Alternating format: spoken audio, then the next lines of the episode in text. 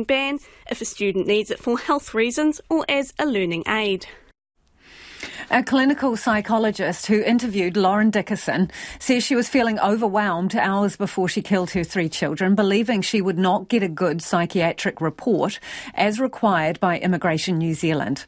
The events of the fateful day were detailed by the witness in the Christchurch High Court today, sparking fears, uh, sparking tears rather, from Dickason. The 42-year-old admits killing her daughters, Karla, Maya, and Liane, but in 2021, but is pleading not guilty to their murders on the grounds of insanity and infanticide.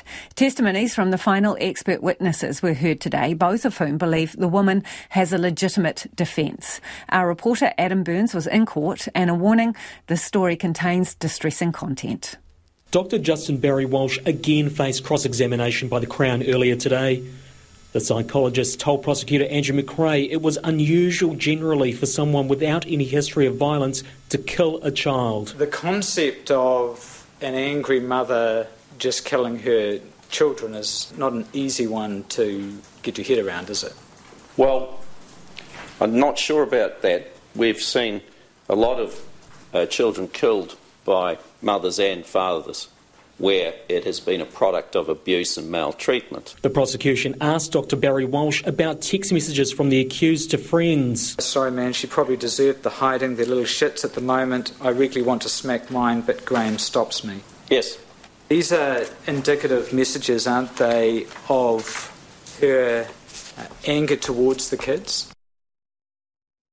Dr. Barry Walsh admitted it highlighted feelings of anger, however, it was difficult to infer too much from them. The doctor believes anger was not a factor in the killings. Weighing up all the evidence of anger, saying she was angry at the time, that is not consistent, in my view, with a woman that then goes on to kill these children in the manner in which she did. I don't think it gets close. Dr. Razi Metwi, the final expert witness in the trial, later took the stand. The court heard about Dickason reporting being plagued by violent thoughts while in COVID 19 isolation.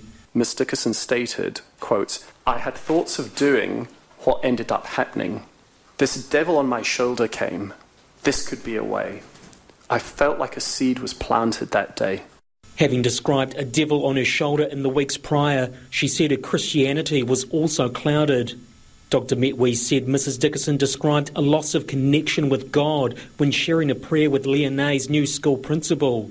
The day of the children's deaths, she described feeling overwhelmed by the requirements of Immigration New Zealand. This, for her, was the last straw the jury heard. She said that she went and lay on her bed until approximately 2 pm.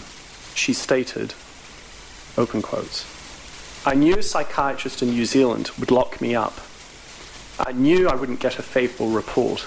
The court then heard about how Mrs. Dickason reported going into an out of body dream state as her husband left later that night. All the hard work I'd put with the kids was unravelling. I didn't bring them up to jump on furniture and be nasty and rude. Everything failing. Close quotes. Mrs. Dickason became visibly upset, and her support person comforted her as Dr. Metwe detailed the events of the night for the jury. The trial continues tomorrow. A new independent